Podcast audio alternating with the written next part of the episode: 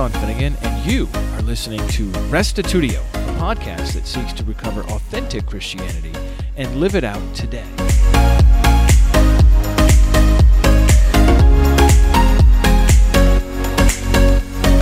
In our last episode, I recommended some mainstream Christian Bible translations, but I would be remiss if I didn't also review some important Unitarian Bible translations.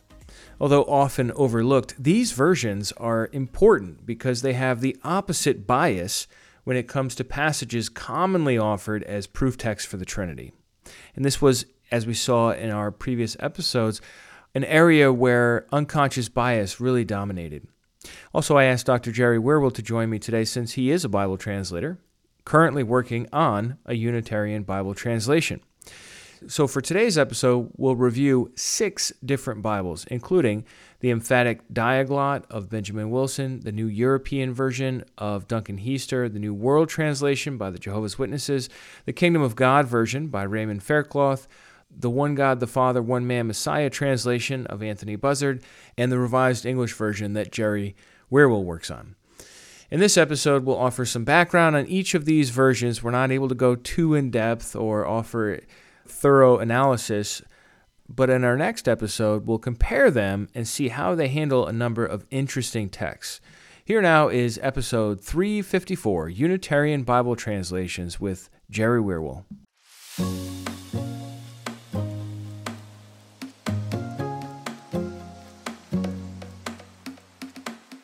Today we're talking about Unitarian Bible translations, and I'm really happy to have Dr. Jerry Wierwille join me today in the studio. Welcome, Jerry. Thanks. Glad to be here, Sean. And so maybe you could just start us off by explaining what we plan to do. Sure. So when you mentioned that we wanted to review some Unitarian Bible translations, what we mean by that, they're coming from the theology of a Unitarian God, from a monotheistic rather than a Trinitarian multi-person God. So that's the distinction. We have about 6 different versions here that come from that sort of a background theologically. And what we'd like to do is just kind of give an overall summation of the history of the version and some of the information about the translator and some of its purposes. And then in the next episode, we're going to go over the versions with looking at a couple comparative passages to look at some strengths and weaknesses from the versions. So I think that's what we're going to do. All right. Sounds good. Should you say something about your bias, like right at the top here? Yeah, that'd be good. I find this project particularly interesting because I myself work on a Bible project called the Revised English Version, which is going to be one of the versions we review. So I am kind of biased toward that version, as that's been a lot of the work I've been doing recently, and I think there's a lot of great qualities about that version. So just to put it out there is that sort of I have a conflict of interest in reviewing these because I actually work on the translation committee for one of them. And now you know too. So yeah.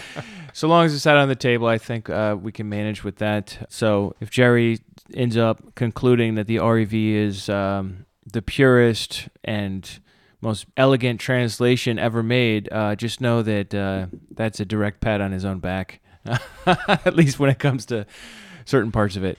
But to begin, I'd like to look at, first of all, the Emphatic Diaglott, which is a super old translation done by Benjamin Wilson, one of the founders of the Church of God General Conference. And he did this work in the year 1864, and I got my copy from Charles and Sylvia Botolphs from Hammond, Louisiana. When I went down there to visit, this was back in 2005, Charles just handed me this Bible as like a gift. I hadn't really heard of it before then, maybe a little bit. Didn't know that anybody still used it, but look, if somebody's handing me this, an elder of a church is handing me this in the year 2005, then, you know, obviously, even though this is from 1864, people are still using it, and so therefore, I think it's worthwhile to include it. Now, as far as the text that Benjamin Wilson used for this translation, it came from Griesbach, J.J. Griesbach, which is an older Greek text. I mean, this translation was done in 1864, so he was using maybe a century before him, and it was a text that was highly respected, certainly within the mainstream of Greek New Testament texts that have come out over the years. And I'll just read you his full title page, because 1800s titles, and by the way, mustaches, are magnificent. So this is the title of his book.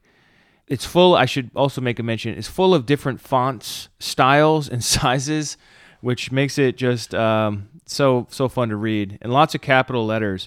Anyhow, it's called the Emphatic Diaglott, containing original Greek text of what is commonly styled the New Testament, according to the recension of Dr. J.J. Griesbach, with an interlinear, word-for-word English translation, a new emphatic version based on the interlinear translation, on the rendering of eminent critics, and on the various readings of the Vatican manuscript, number 1209 in the Vatican Library, together with illustrative and explanatory footnotes and a copious selection of references, to the whole of which is added a valuable alphabetic appendix by Benjamin Wilson. So that definitely is going to take the title award for Bible translations. Yeah, I don't know if any of us can really outdo that. No. Today, it's brevity that counts. Like, nobody even says the full name of a translation. It's always just the abbreviation, right? Yeah, we go by acronyms now, basically. Right. So I think if you use an acronym for this Bible, it would be the ED, Emphatic Diaglott. Basically, what Wilson was doing here was making his best effort to put people in touch with the text. And this is not a normal Bible translation. It's got two columns in it. It's got maybe 2/3 of the page is the left column and 1/3 is the right column. And that little right column is his translation, his English translation. And on the left, you have the Greek text itself, right underneath which you have the English translation for each Greek word. And so that's what we typically call an interlinear anyhow. But the goal here with him is to show and help people see the Greek as much as possible, even though it is focused on English-speaking people. I just want to read a little quote from it. He says, "Readers who are familiar with the original tongue obtain in this work one of the best Greek testaments, with important ancient readings well worthy of their attention. And it is presumed there are even few Greek scholars who are so far advanced but may derive some help from the translation given. Those who have only a little or no knowledge of the Greek may, by careful reading and a little attention to the interlineary translation, soon become familiar with it. This work, in fact, places in the hands of the intelligent English reader the means of knowing and appropriating for his own benefit, with but little labor on his part, what has cost others years of study and severe toil to acquire." So the idea is that he's not just giving you a translation, but he's also showing you how the Greek and English line up, and he adds in this extra layer in his translation of emphasis. It's called an emphatic diaglott. Diaglott means two languages. Emphatic means that he's using a number of different typographical strategies in order to signal emphasis that otherwise wouldn't come through in English, that is there in the Greek. There's another emphatic version I've heard of, the Rotherham emphatic. Rotherham's Emphasized Bible. Thank you. Rotherham's Emphasized Bible. Yeah, it's the same kind of idea. So anyhow, Wilson, what he does is he uses initial capital letters, italics, small capital letters, and large capital letters to indicate different kinds of emphasis that's present in the original, so that there's an emphasized aspect to the English translation. So this Greek text that he used, the Griesbach text, which is really from the 1700s, by today's standards is outdated. In his own time, the way he talks about it, it's pretty clear that this was more or less cutting edge. He finished this translation in 1864, so the much more famous Westcott and Hort text didn't even come out yet. That's not till 1881. He does mention Tischendorf and Tregelles and a couple of others, Lachman, and some of these other Greek texts, and he's very much a fan of Codex Vaticanus. He mentions it frequently in the footnotes. So, I mean, Wilson's not some podunk guy. I mean, he's like super in touch with where scholarship was at all those many years ago and doing his best to put it in a way so that people could access, non-specialists could access it. So it's really a cool Bible, but sadly, because so many of the most important discoveries when it comes to the New Testament occurred not in the 1800s, but in the 1900s, his translation doesn't benefit from them. It's the sort of translation that really you have to use with a grain of salt because the text from which he translated is not as old or as accurate as what we have available today. And this is one of the things I mentioned in my class throughout is that older is not always better when it comes to Bible translations. Some people might think, oh, well, Benjamin Wilson lived 160 years ago, so therefore his translation is going to be more accurate than somebody today. That's totally false. I think if Benjamin Wilson were here today, the first thing he'd say is, look, we need to use the oldest and best manuscripts. And so many of those discoveries were made in the 20th century. So we're really in a better position today. But that doesn't mean you can't consult it, you can't benefit from it. A lot of the times, if the Greek is the same as what we have today, his translation would be something to consider. So that's just a little bit about his translation. We'll come back to it once we get to our next part of this series and consider some of the different verses that are of interest. Well, that was a wonderful introduction to the ED. And I'd like to then talk about a more recent version, which is the New European Version, commonly known as the NEV. Not to be confused with the NIV. Yes, very different. Very different indeed. And this version is actually a version put together by the Christadelphian Church and is led by Duncan Heaster, one of its main writers and proponents.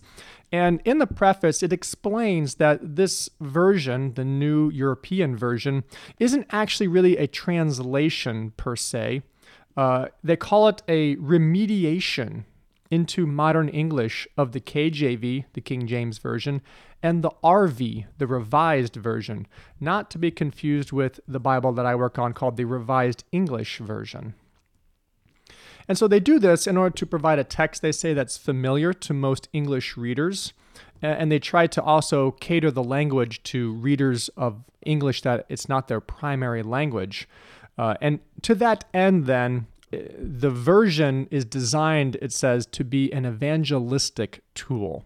And what I interpret that to mean is basically the Bible is used in other countries, largely in missionary efforts to try to convert people to Christianity. But there's another unique feature about this Bible is that it offers extensive footnotes. You could probably almost even categorize it as a study Bible.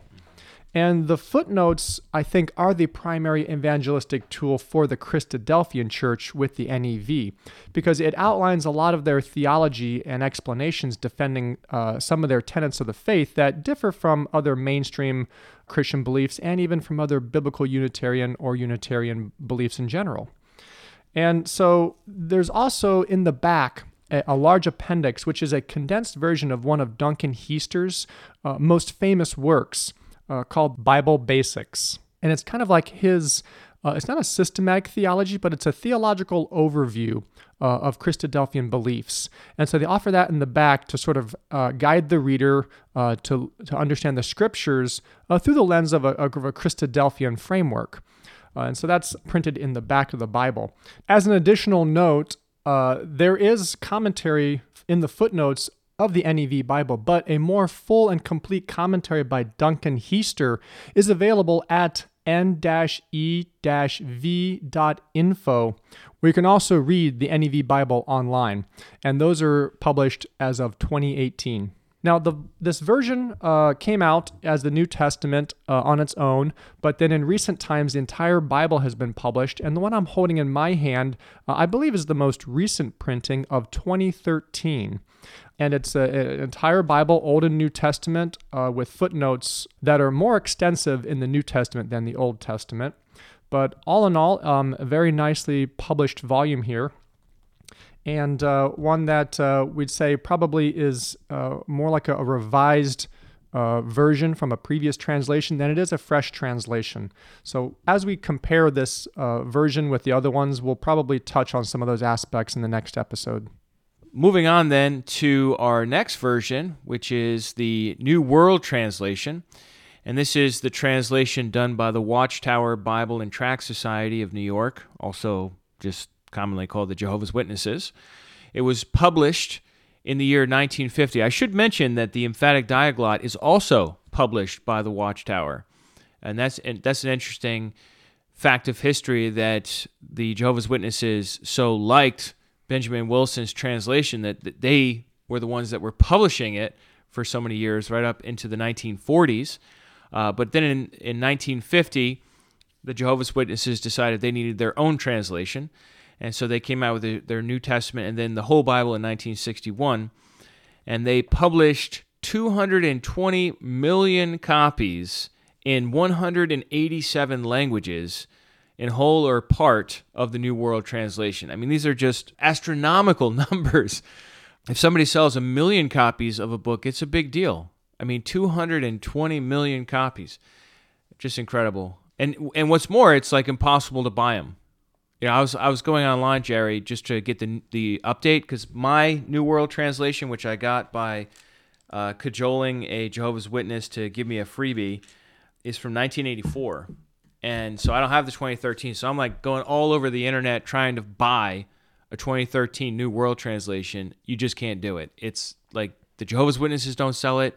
Amazon sells it, but like it's not clear which version it is, like what year. Seems like you really had to go hunting for that. Yeah, so like I had to take a risk on one that like might be another 1984, but hopefully it's the 2013. So anyhow, I guess you got to like join or something in order to get access to the goodies.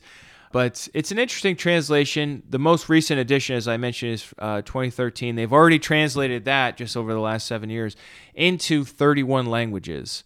They do not specify their source text, like so many translations, sadly. They just don't even tell you what they're working with, or at least I couldn't find it. So if it is there somewhere, it's buried. Their philosophy does shine through a little bit better, though, because what they say is that they want to have a reliable translation, and that's really their goal. Is they don't feel that other translations are being as honest with the text as they should be. And so the New World Translation is an effort to, I would say, be more literal a lot of times. These are some of the points that they make. It's like 4 or 5 points that they say are important to them in this translation. One is it sanctifies God's name by restoring it to its rightful place in the Scriptures. So that's number one on their list of what they say they're doing. And so the Jehovah's Witnesses believe that we should call God, at least if we're English speaking, we should call God Jehovah. And so they do not use Lord to substitute for Yahweh or Jehovah. In the Old Testament, they always will render it Jehovah, which I think is great, to be honest. If I'm just going to be honest and say my opinion, I think it's great to have God's name be God's name in the Old Testament. I think it's the most honest thing you can do, and there's lots of other versions that do that too these days, not nearly as many as there should be. But then they go a step further, and they bring the name Jehovah into the New Testament, even though all of our known Greek manuscripts use the word Lord when quoting, the word Kyrios, when quoting the Old Testament name Yahweh.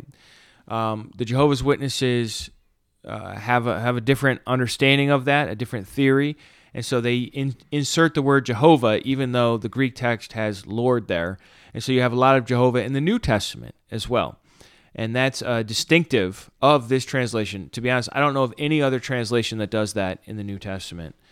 So their second point is they accurately convey the original message that was inspired by God, so they're very much a high inspiration kind of perspective. Number three, they're translating expressions literally when the wording and structure of the target language allow for such renderings of the original language text. But then they're going to communicate the correct sense of a word or a phrase when a literal rendering would distort or obscure the meaning. So this reminds me of the old NRSV saying, as literal as possible, as free as necessary. And that's certainly what they're saying here. They're essentially prioritizing literalness in translation as much as possible, but recognizing that that's not always possible, in which case they will move to more of a dynamic translation. And then last, they mention using a natural, easy-to-understand language that encourages reading.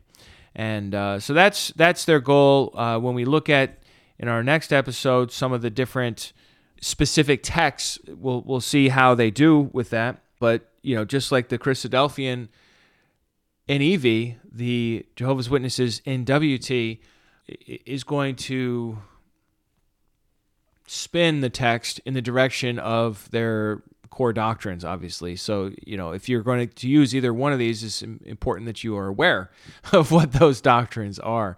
And we don't honestly have the time to get into that here. That's a little bit about the New World Translation. What do we have next, Jerry? The next Bible here is the One God, the Father, One Man, Messiah Translation. It's a little bit of a extended title for a Bible. Most Bibles are abbreviated with a 3-letter, or in the Diaglott's case, a 2-letter acronym. Here we have a 7-letter acronym to describe the Bible, OGF OMMT.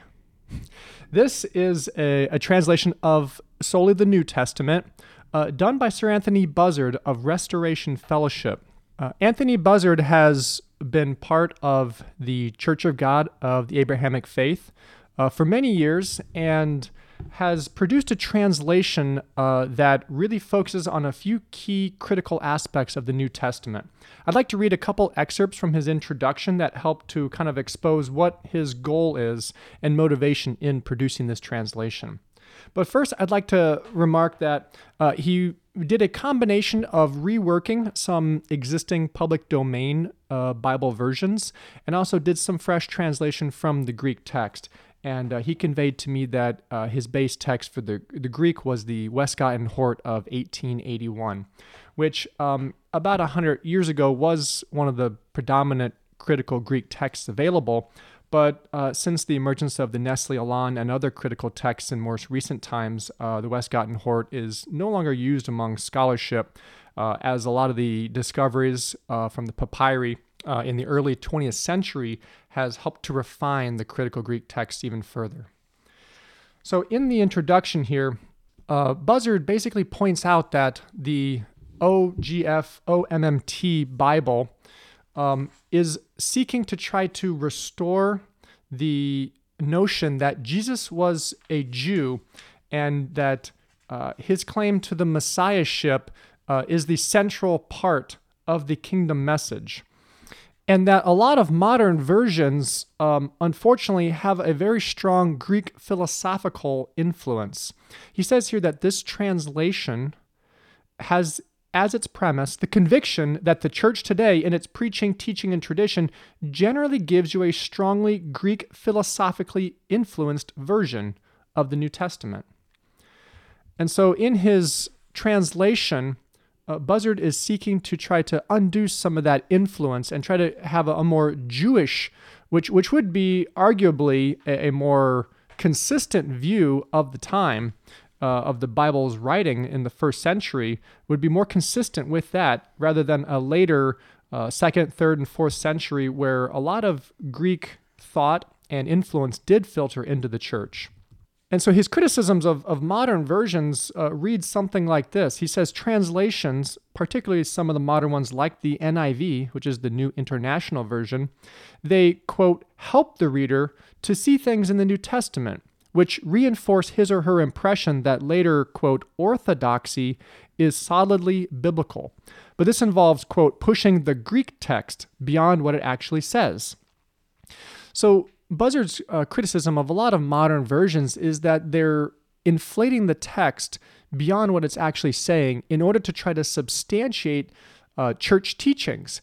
And the downfall is that as people read these modern versions and they read some of the inflations, conflations of the text, they begin to think that they are actually part of the Bible.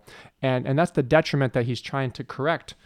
And we have certainly seen that in the class preceding this episode, specifically the 5 episodes I did on bias in Bible translation. So I suppose what Anthony is doing here is very much correcting that bias by removing it, and then also maybe adding in his own bias. I think every translation has bias to some degree, right? Yeah, every translation requires a framework within which the translator operates, and so you can't have, there's no such thing as an unbiased translation. It just doesn't exist, because we all actually have to have a way of looking at the scripture in order to bring it from the original language into the receptor language, like English. And so Anthony says here that he says, quote, "My hope is to bring into clear focus the very uncomplicated New Testament definition of God as the Father of Jesus, and certainly not as triune." These translations, the modern ones he refers to, they mostly convey the sense of the Greek in varied but entirely acceptable ways. However, in certain key passages, he says, they misrepresent the Greek text. In an effort to portray Jesus as God the Son, the second member of an eternal trinity. So I think that's Buzzard's primary purpose, is to produce a text that shows Jesus as the Son of God, the Jewish Messiah, a human divinely conceived by God, not as an incarnated God himself, part of a 3-person Godhead. So he's looking to try to translate the Bible so that focus and then that meaning of the text that he sees there comes out clearly. And his second major emphasis, though, is to bring out what he is stressing as the gospel of the kingdom.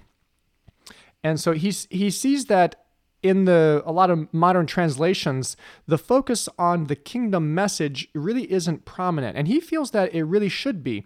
And that when translating the Greek word euangelion as either good news or gospel, if you change the way you translate it, like in the Gospels, Matthew, Mark, and Luke, and John, and then you translate it differently, for example, in like Paul's writings, he says that actually does a disservice to people, thinking that somehow the euangelion is actually changed. It's different, that there's 2 different ones or something like that. And he's like, no, there's only the gospel message of the kingdom. It's a unity. And so he has made a concerted effort to try to remind the readers of the monotheistic faith of the New Testament and the central point of the gospel of the kingdom. Along with the text, there's also a considerable amount of footnotes that go along with it that explains complicated passages, and also emphasizes particular theological motifs like the gospel of the kingdom message. And so the New Testament has quite a few places to find further information below the text, as Anthony is trying to explain the text for the reader to understand more depth about the scriptures and also sometimes the justification for certain translation choices. The OGF OMMT originally came out in 2014 in hard copy, but actually as we speak right now, a new second edition is at the printer being published, and Anthony was gracious enough to send me a digital copy. And so we're able to, in the next episode as we compare the versions, be able to look at the second version, which is coming out in 2020. So really excited about that. A unique feature of this version is that it's a combination of Anthony taking some paraphrasing to bring out the meaning of the text, but also having some translation from the Greek text. Therefore, it's kind of a mashup, but overall the feel of it is very much in the realm of a paraphrased Bible, trying to amplify the meaning and try to clarify some complicated concepts. That can be helpful and detrimental. Helpful in the sense that the average Bible reader a lot of times is not as informed as they really should be about the biblical world and the biblical text. You know, our culture in the West, especially like in the United States, is becoming more and more biblically illiterate, really, and becoming more difficult for them to get in touch with the ancient world. And so the advantage of that is to actually bring out some important nuances of the text. The downside, though, is that when you make those interpretive decisions for the reader, you exclude other possibilities, and especially if there's disagreement on what those views are, you take a position one way versus a different way, whereas if you had a more simplified version of the text, it would allow ambiguity, and also allow the reader to grapple with the text themselves rather than doing the interpretation for them.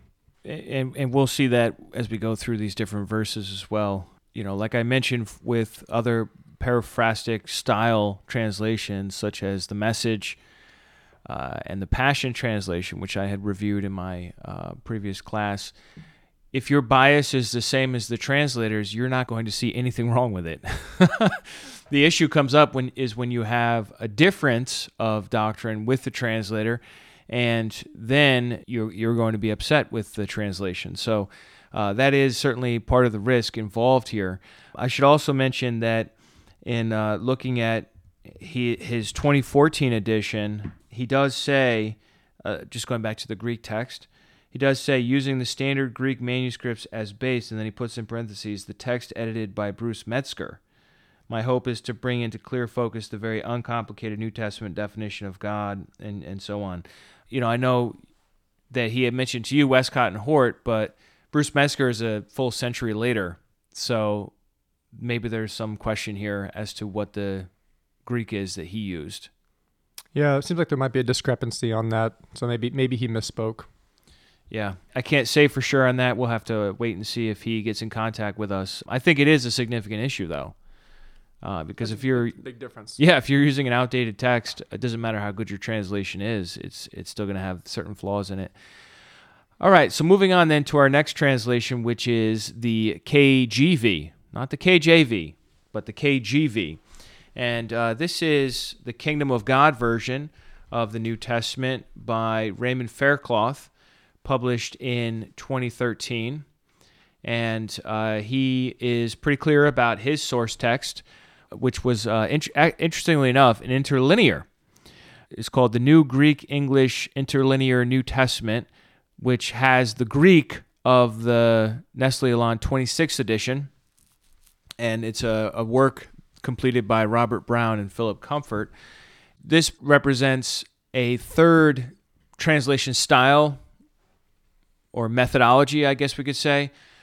We have some translations that are not really translations, they're revisions of English versions, right? Like the New European Version is not starting from the text, is it? The NEV is a, what they call remediation of the KJV and RV. Okay. So it's basically just an update of English language. Right. It's a revision of an English translation, okay. Whereas the Emphatic Diaglott and the New World Translation are both legitimate, like straight from the Greek to the English. In fact, the Emphatic Diaglott is, you know, he's generating an interlinear and a translation. So Wilson was definitely an overachiever in that category. Whereas the OGF OMMT is a revision partly and then partly a translation, which is why you use the term mashup. And whereas I think what we have with Raymond Fairclough's translation is really none of those. What he's doing is using an interlinear, which is sort of like halfway between a translation and a revision. So that is interesting as well. His philosophy for translating is to avoid traditional jargonistic terms, as he calls it. His stated goal is to render, quote, the inspired Christian documents in good, plainly understandable, contemporary English, but without resorting to paraphrasing of the Greek, although on some occasions a thought-for-thought dynamic equivalence rendering is given. So the KJV is, this is still Fairclough's explanation, so the KJV is an essentially, but not overly literal version.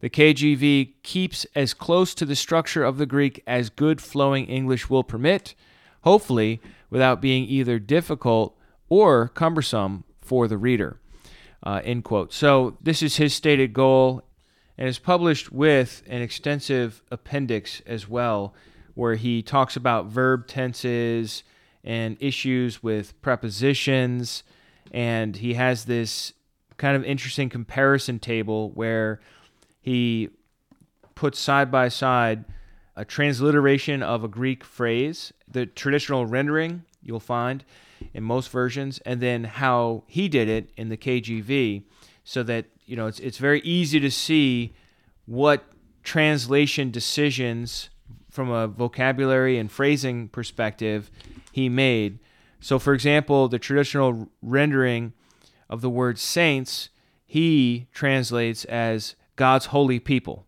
or fellow believers, or the holy ones.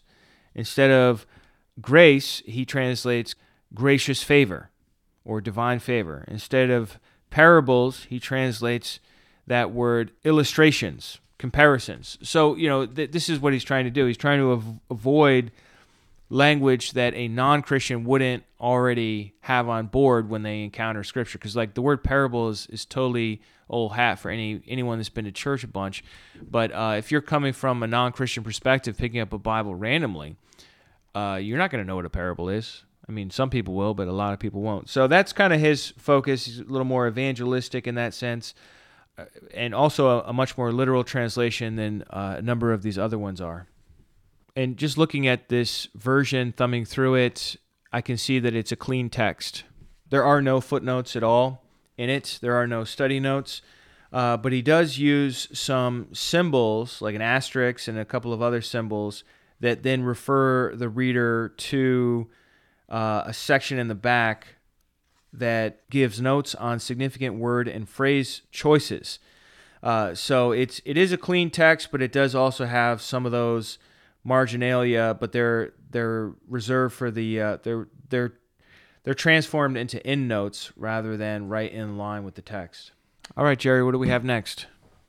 Well, now we get to move on to my favorite Bible version, the Revised English Version. The REV Bible Project actually is in its 20th year right now. It's a Bible version produced by Spirit and Truth Fellowship. And about 20 years ago, one of the founding members, John Shainheit, began working on a Bible version that helped to elucidate some of the distinctives of biblical Unitarianism in the translation, as he got tired of having to explain away the scriptures as he was teaching from the King James Version originally and then moving on to the NIV and others, more modern versions as well. The REV had its first publication in hard copy in 2013, and I actually joined the translation team in 2015. I've been working on it for about 5 years, and the 2013 version and the current version that we're working on differ significantly in the way that they've been produced.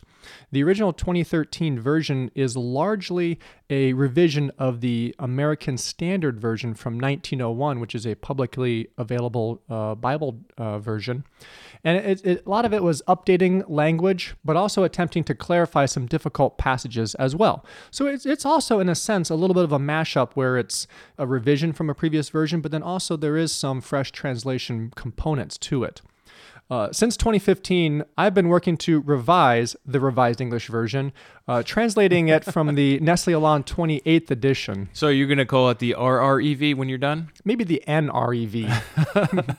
The Revised English Version. Yeah. So I work from the Nestle-Aland 28th edition critical Greek text, and largely going through and doing a new translation. And then what happens is we compare the text with the 2013 version and make adjustments as necessary. Sometimes the translation is good as it is, but there have been hundreds upon hundreds of translations, and we've only been working through the letters of Paul at the moment. And then some of the Gospels as well. So it's been a little bit of a long review project, and we still have a couple years to go on it. But it's now currently available at revisedenglishversion.com. And if you want it on a mobile device as well, we have an app available, the REV Bible app, which you can download for free and use. One thing to say about the REV Bible is that we have kept all footnotes to mostly textual issues in the text. We don't really have any comments in the actual footnotes themselves. There is an extensive commentary that has been produced to go along with the Bible, And that's available through hyperlink on various verses through the website and the app itself, but is not part of the actual text. So we've attempted to keep those distinct elements where if somebody wants to study the text itself, that's available in a clean version. But then if they want to investigate and find out why certain translation decisions were made, or kind of the thoughts from John or myself on certain passages of the Bible, they can click on the verses and follow the hyperlink to the commentary section. Yeah, and just for full disclosure, we did roughly go in order of published year here as we were going through. That was kind of like our scheme. It's a little tricky because so many of these versions came out in the year 2013. But the REV is a version that is dynamically updated, right, Jerry? I mean, like from one week to another, you could go to it online and it's different. Yeah, we're doing the review process in real time, right? And the updates are instantaneous. Right, so that's definitely a distinctive about this particular version. And what's interesting about it, too, is that it's a revision becoming a translation. One other thing that's interesting about it is that unlike Benjamin Wilson and Anthony Buzzard and Raymond Faircloth and Duncan Heaster, this more aligns with the New World Translation in the sense that there is a committee of translators. This is not a single translator version. Even the stuff that you do, Jerry, is then reviewed, and there's a process involved. It's not just like you say this is the way it is and that's the end of it, right?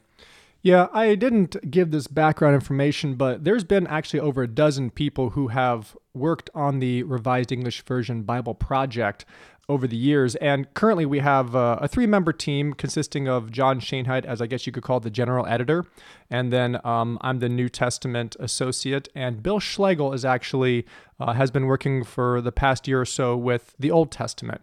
But before us, there have been about a dozen other people who've really contributed to this work. So it really is a committee-based, multi-person project, and to be able to be doing all this work, it's time-consuming, as I'm sure any Bible translator can tell you. These type of things are not quick going, and what I really do enjoy about the committee aspect is that I think if I was just producing my own Bible, I don't think it would be as high a quality. I think that there is a refining process when you have multiple people looking at the work and weighing in on it. And to make one more comment about the process is that we use a translation methodology that is typically referred to as optimal equivalence translation methodology, where rather than trying to stick exactly literal to the Greek text, as for example, like the King James Version would be quite literal, the NASB would be quite literal, ESV. The ESV is pretty literal, but it's a little bit looser in its literalness. We've tried to be able to stick close to the text as long as it communicates to a contemporary English audience effectively. If not, we've been willing to translate a little more idiomatically, and this would be kind of like where the Christian Standard Bible or the New English Translation Bibles would lie, where they are willing to massage the language a little bit in English so that the sense of the passage is smoother and just more easily understood by the reader and not so wooden or stiff. Yeah. So would you say that in comparison to the NET and the CSB, the REV is pretty much the same, or would you say that generally it's literal and only when there is a need for it do you go into the idiomatic style? Because I think the CSB and the NET are almost like relentlessly dynamic. They're much stronger in their use of idiomatic language. I think in the REV, we try to retain a stronger sense of the literalness. Okay. And another component that we tried to have pulled out from the text is to keep some of the biblicalisms. You know, certain things like idioms such as walking somewhere was a very common biblical expression for what it meant to how you lived, your manner of life. I see. You know, and rather than saying, you know, watch the way you live, we would say, you know, watch the way that you walk, because that's what the Bible is saying. And that's a really kind of interesting dimension of the biblical world. And so we try to retain some of those elements. Also, one other unique feature that I really do like about the REV is that we've restored the name of Yahweh, or Yahweh, or however you want to pronounce the name of God in the Old Testament. Wherever you see the Tetragrammaton, we have used the personal name of God. And we... I don't know of any other modern Bible version that really has done a complete reinstitution of God's personal name. However, the NEV Bible also restores the name of God and uses Yahweh throughout the Old Testament. So I think that that's a great feature for that Bible as well. Well, actually, Jerry, that's interesting because out of the 6 translations we've just looked at here, 3 of them are New Testament only, Benjamin Wilson, Raymond Faircloth, and Anthony Buzzard. And then 3 of them are full Bible. Out of the 3 that are full Bible that have an Old Testament in them, as well as the New Testament, the New World Translation, of course, uses Jehovah all over the Old Testament. And then in the New Testament, also uses Jehovah, even though that is not in the Greek text, as I mentioned, whereas both the NEV and the REV do have Yahweh as well. So I think Unitarian Bible translations are sensitive to this issue and do care a good deal to bring out God's name as much as possible. So there you have it, folks. 6 Unitarian Bible versions: the Emphatic Diaglott, the Kingdom of God Version, the New World Translation, the New European Version, the One God, the Father, One Man, Messiah Translation, and the Revised English Version.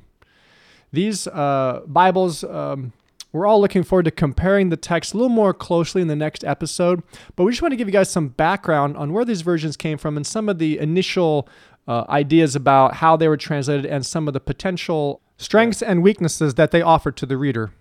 Okay, well, I hope you found this episode helpful. I wonder, do you have any of these translations? If so, do you use them? Come on to restitutio.org and find episode 354, Unitarian Bible Translations, Part 1, and let me know your thoughts or questions. Also, let me know if there's any specific verse you'd like us to cover in next week's episode. We have a list that we're fairly certain about, but we're definitely open to suggestions there. Also, we got a new review.